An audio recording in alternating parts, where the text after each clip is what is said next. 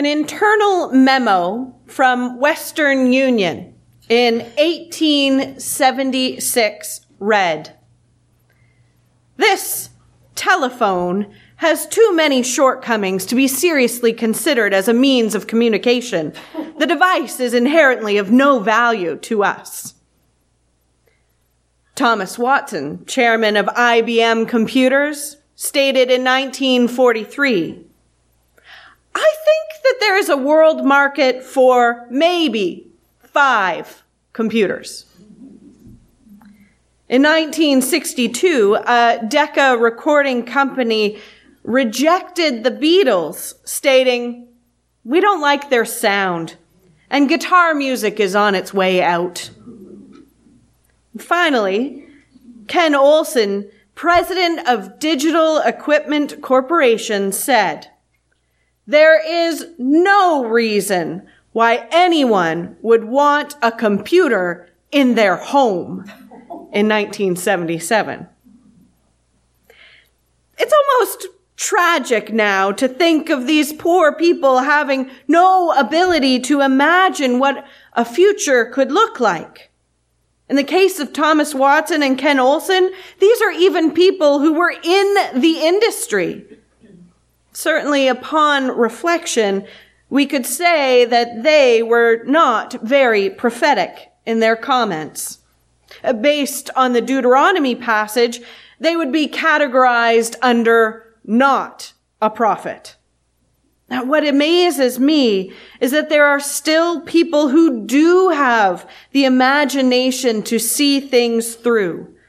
Again, based on our Deuteronomy passage, inventors, entrepreneurs, scientists, and artists are essentially our modern prophets. Facing down these challenges, following up with a hunch, expressing a passion even before its time. Yet being a prophet does not mean seeing into the future per se.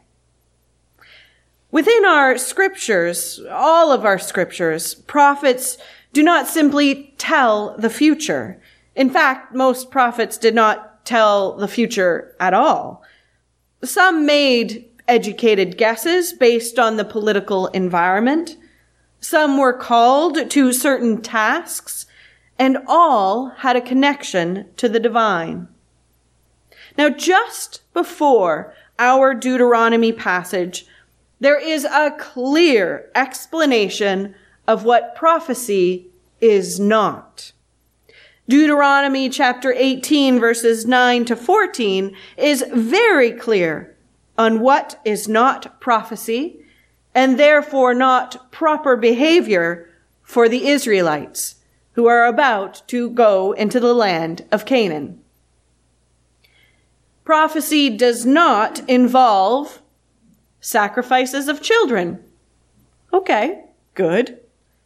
It does not involve divination or soothsaying or an augur, which, by the way, I had to look up what that was.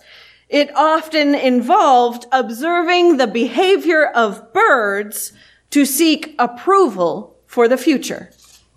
Okay?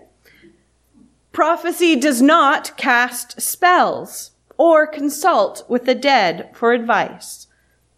Now the point is that is being made in this version of Moses' closing speech is that they, the Israelites, are about to enter a territory in which the local people, the Canaanites, do practice these kinds of things. And if they, the Israelites, want to stand out or have their own identity as God's people, then they must separate themselves from this kind of behavior. Now, what is rather intriguing is that not only are all these religious practices of are not only are all of these things religious practices of the Canaanites, but also this form of prophecy seeks to control the future, either by the ability to predict it or by attempting to manipulate it. That is not the kind of prophecy that God wants.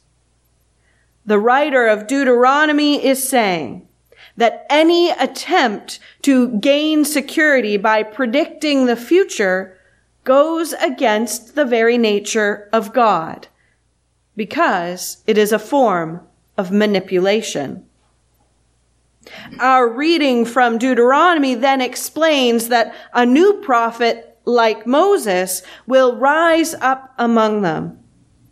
I find it fascinating that finally, at this stage in his life, in fact, at the end of his life, Moses is able to say that he is a prophet. And note that he does not have the characteristics that we often associate with prophecy. He was a reluctant leader who had been living in exile following an accidental murder, and even still a prophet and leader was raised up. And Moses never once predicted the future. Rather, he focused on bringing God's word to the people in their present circumstance. And then he modeled that word through example. Many future prophets will also be reluctant to take on their prophetic duties and will speak about God's concerns for the people in their present situation and all will live by example. Prophets studied the tradition of the law, and therefore any revelation did not come from speculation about the future, but rather focused on the law and what it meant in providing a meaningful system of living. Essentially, Israel's prophets were motivational writers and or speakers. But they could receive communications from the divine, sometimes in words, sometimes in visions, sometimes through wisdom. They functioned as intermediaries between the human and divine worlds. Some represented humans to God, and others represented God to humans. As author David L. Petersen says, Prophets were truly boundary figures, standing between the world of the sacred and the secular. In this way, one could argue, like many religious traditions do, that Jesus was a prophet, an intermediary between us and God. However, our gospel passage demonstrates that he was much more than that. As 21st century readers, we struggle with some of the imagery in the gospel. And it should be noted that past generations of scholars have struggled with unpacking this story of exorcisms as well. Now we should also be aware that first century people would blame a headache on a demon. Side note, it is sometimes how I feel when I have a migraine. But my logical self tells me it is usually brought on by stress or lack of sleep or food or even certain smells, not a demon. But instead on, of focusing on whether demons take possession of people or not, because I am sure that we can all agree that evil certainly in our modern world exists and does compel people to do and say awful things. But I would, I would rather like to look at what this passage teaches us. The story declares Jesus' true identity. That he is more than just a prophet. It demonstrates Jesus' God-given authority and power. Jesus' teachings are clearly a little unorthodox, because it states that he taught them as one having authority and not as the scribes. You see, people expected someone who followed the same pattern as Moses. They expected a prophet who spoke with reluctance, not authority. And instead, they find a man who speaks with authority and power. And then Jesus liberates a man who is enduring pain. This gospel story's message is that knowing about Jesus' teachings are transformational. You know, today is our anniversary Sunday. And it occurs to me that our church, certainly when it was first beginning, was filled with some amazing prophets. It must have seemed crazy to start a church in an era when decline was already a reality for the denomination. And I have read in reports that when the church was built on this site, that members of the community thought it was an awful place to build because at that time it was in the middle of nowhere due to the fact that most of the houses that surround us now were not built. It took courage wisdom, trust, and of course, faith to begin this church and build this building. None of us have the ability to see into the future, but because we have been transformed by Jesus' teachings, we do have prophetic duties.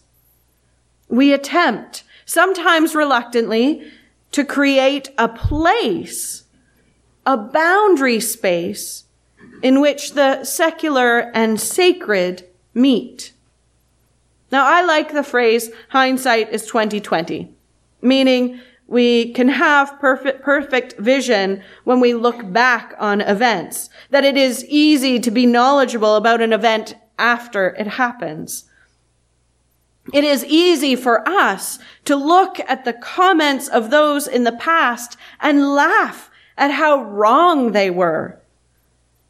Yet I am sure that we are limited by our imaginations. Our imaginations about what the future will look like in years to come. And I wonder how many of us, myself included, would have the courage, wisdom, trust, and faith to start a church today. I know many of you are thinking we certainly don't have the same energy we had 24 years ago. But then, in truth, building a church doesn't end once the congregation is established or the building is up. Of course, we are being asked to start a congregation by renewing this one.